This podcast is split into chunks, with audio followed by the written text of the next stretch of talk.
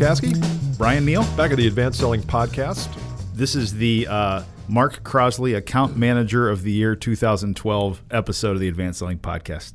So we never did we never did any kind of uh, studs of the year in 2012. we, did, we must not have. No, we're going back through the archives, and uh, we had I had a little powwow again over in London at the Hotel Sofitel, a little bar down there with my our friends. It was a great little turnout again.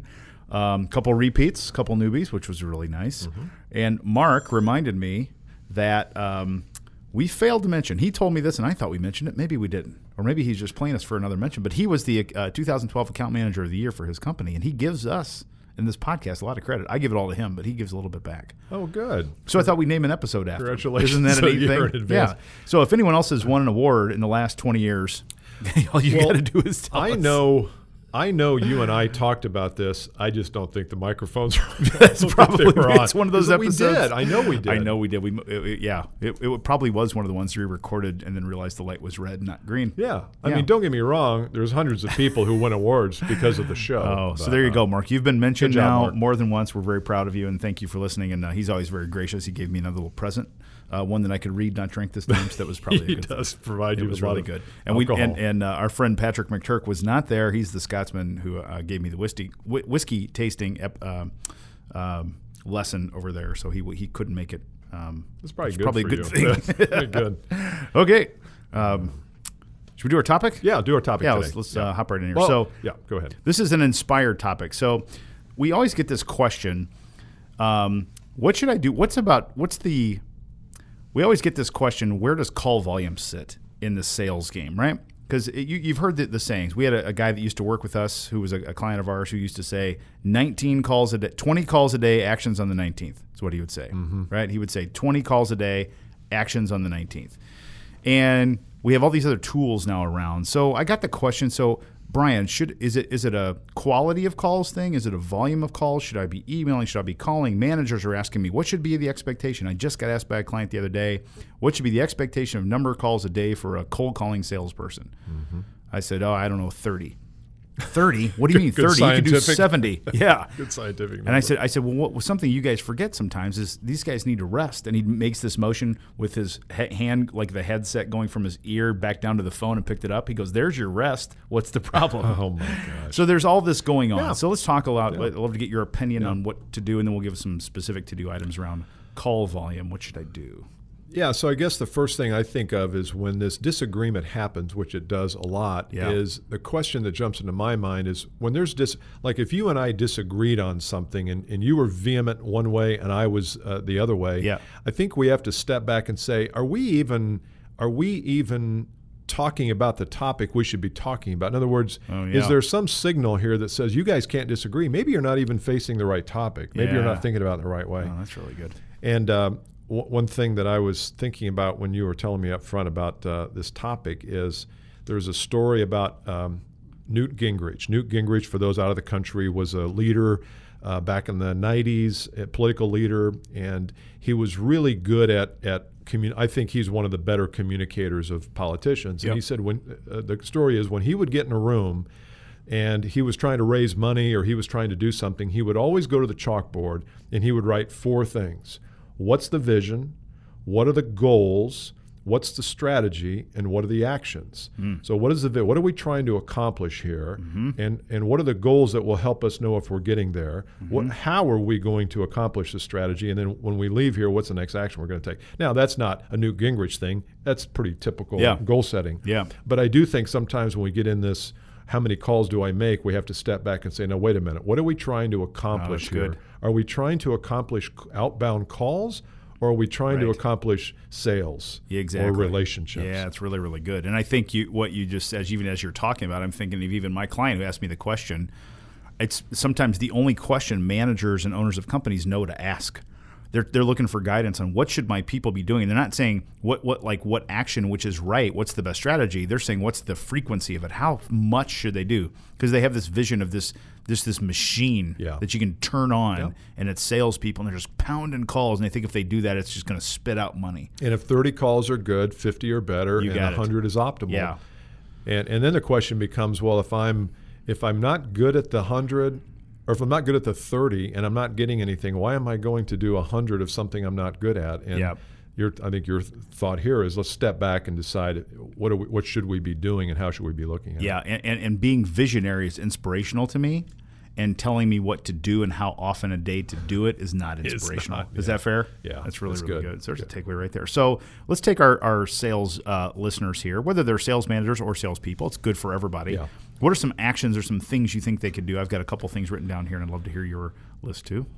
Would you like to go first? Uh, let's see. So actions that that I would take if I were in this state where I'm not even, sure. Even if even if you're not sure, even if you're if you're just coaching a new salesperson, let's say someone just gets their first sales job out of college and they say, "So, Bill, um, how should I be thinking about my actions? My, Okay, okay. What should I be doing here? My behaviors? What should I?"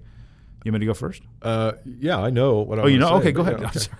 Uh, were you just kind You're- enough to you give were me a doing your minutes? thinking, your your rub the forehead thinking uh, I did. deal there. I so I. I was giving you time to think. It was actually a courtesy thing, isn't it? it was very nice. My partner stalled, so I'll help him out, save him. Go ahead. Yeah, I think the first thing is what what is the goal of the call, and and that should deter what is the goal of the process. So if you you look go. at a customer's journey, the customer journeys from unaware to aware to comprehension to conviction. to- There's some kind of journey the customer is on. Yeah. And when you call, you're probably interrupting their business and they're not on that journey yet. So how are you going to get them on that path from I don't know you exist, Bryan, to I can't not buy from you because you're the best thing since sliced bread. And Yep. Sliced bread is fairly new.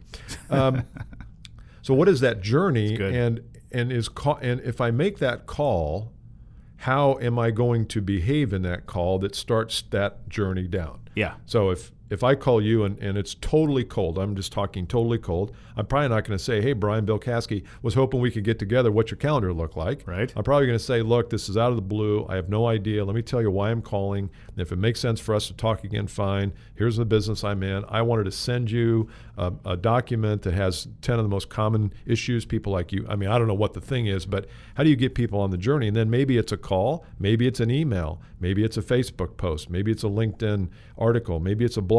What is that thing that's going to take them from where they are on their journey to the next step? Yeah. So to, yeah, to me, what I love about what you just said is that it's the journey part.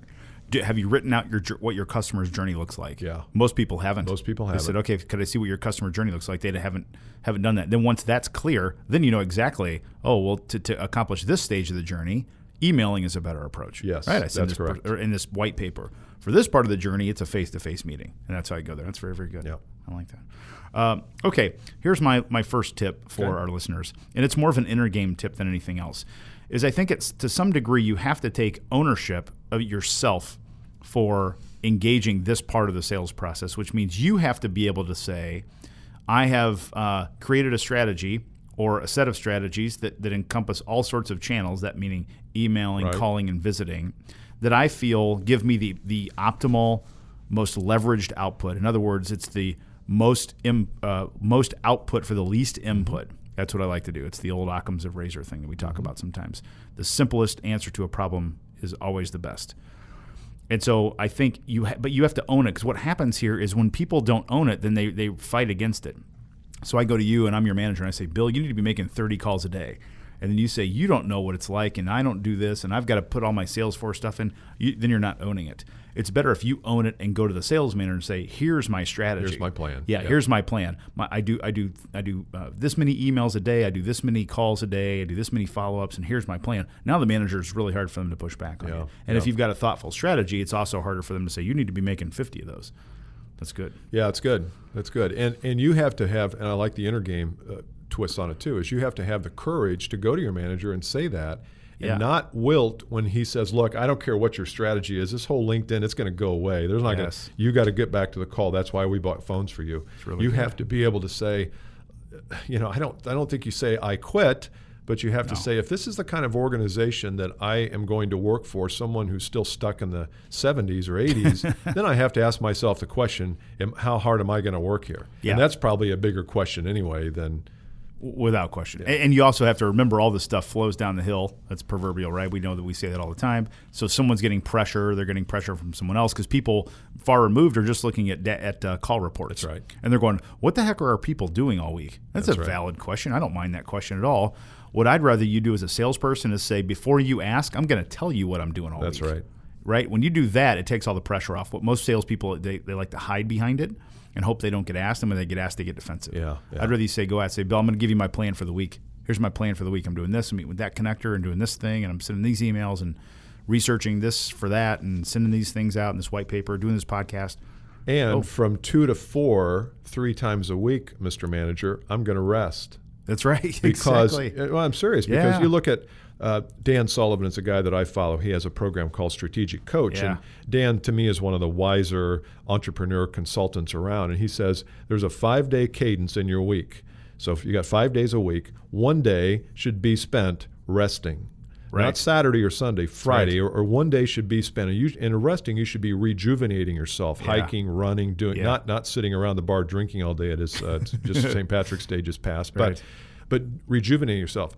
Two days should be spent on foc- on focusing on hmm. what is the th- that's the doing that's. Yep. the calling. Yep. But then another day should be spent on planning, Planning, yep. and re- researching, as you say. And Absolutely. So I think if we take that same concept of you can't be calling all the time, you're not going to be at the top of your game if that's all you do, eight hours a day is call. You have to rejuvenate and listen, like you said, listen to podcasts, read books, read, listen to uh, re- recordings of some kind, read something that is inspiring. Love that. Yeah, and and he who uh, was in, uh, inspired this podcast needs to rewind that and listen to it because we had that little we had a little discussion about Oh, really? that. Yeah, Again, not using the name of the person, but they know who they are. Okay, Yeah, good. courage to share that with your man. It's good. Good. Um, your turn or my turn? Um, yours? I kind of have uh, Yeah, go ahead. blown it. Oh, you're out I- here? I've, well, I've, I had three things. I've I got one more. All right. I've got one more to wrap us You always have one more than You me. have to measure what you're doing. And this is the part that people get a little squirrely about because they feel like CRMs and 30 calls a day is about managing their behavior. And people don't like that. They feel like they're constrained. Salespeople are typically free spirited. They want some that I hear this all the time, right? As long as I give you my number, leave me alone and let me do my job. Hear that all the time from salespeople. And sales managers don't mean to be mean or micromanage you when they do that. That what they do know is there is definitely a correlation between activity, both the type and the amount, and the output that you get as a salesperson. So again, to beat them to the punch, I encourage the salespeople measure yourself, measure the behavior and the output that you got, and say, did what I put in spit out what I wanted to put get out? And if the answer is yes, keep doing it. And if it's not, then you've got to tweak or modify. Yeah. And that's like dialing it in. That's like saying, okay, I'm going to send this particular email 30 times, measure my response, see what it is. If I like it, I, I do it again. If I don't like it, now I'm going to modify the message or Yeah. the frequency or something. But the salesperson needs to take ownership to measure themselves. That's exactly right. Right. That's They've exactly gotta do it.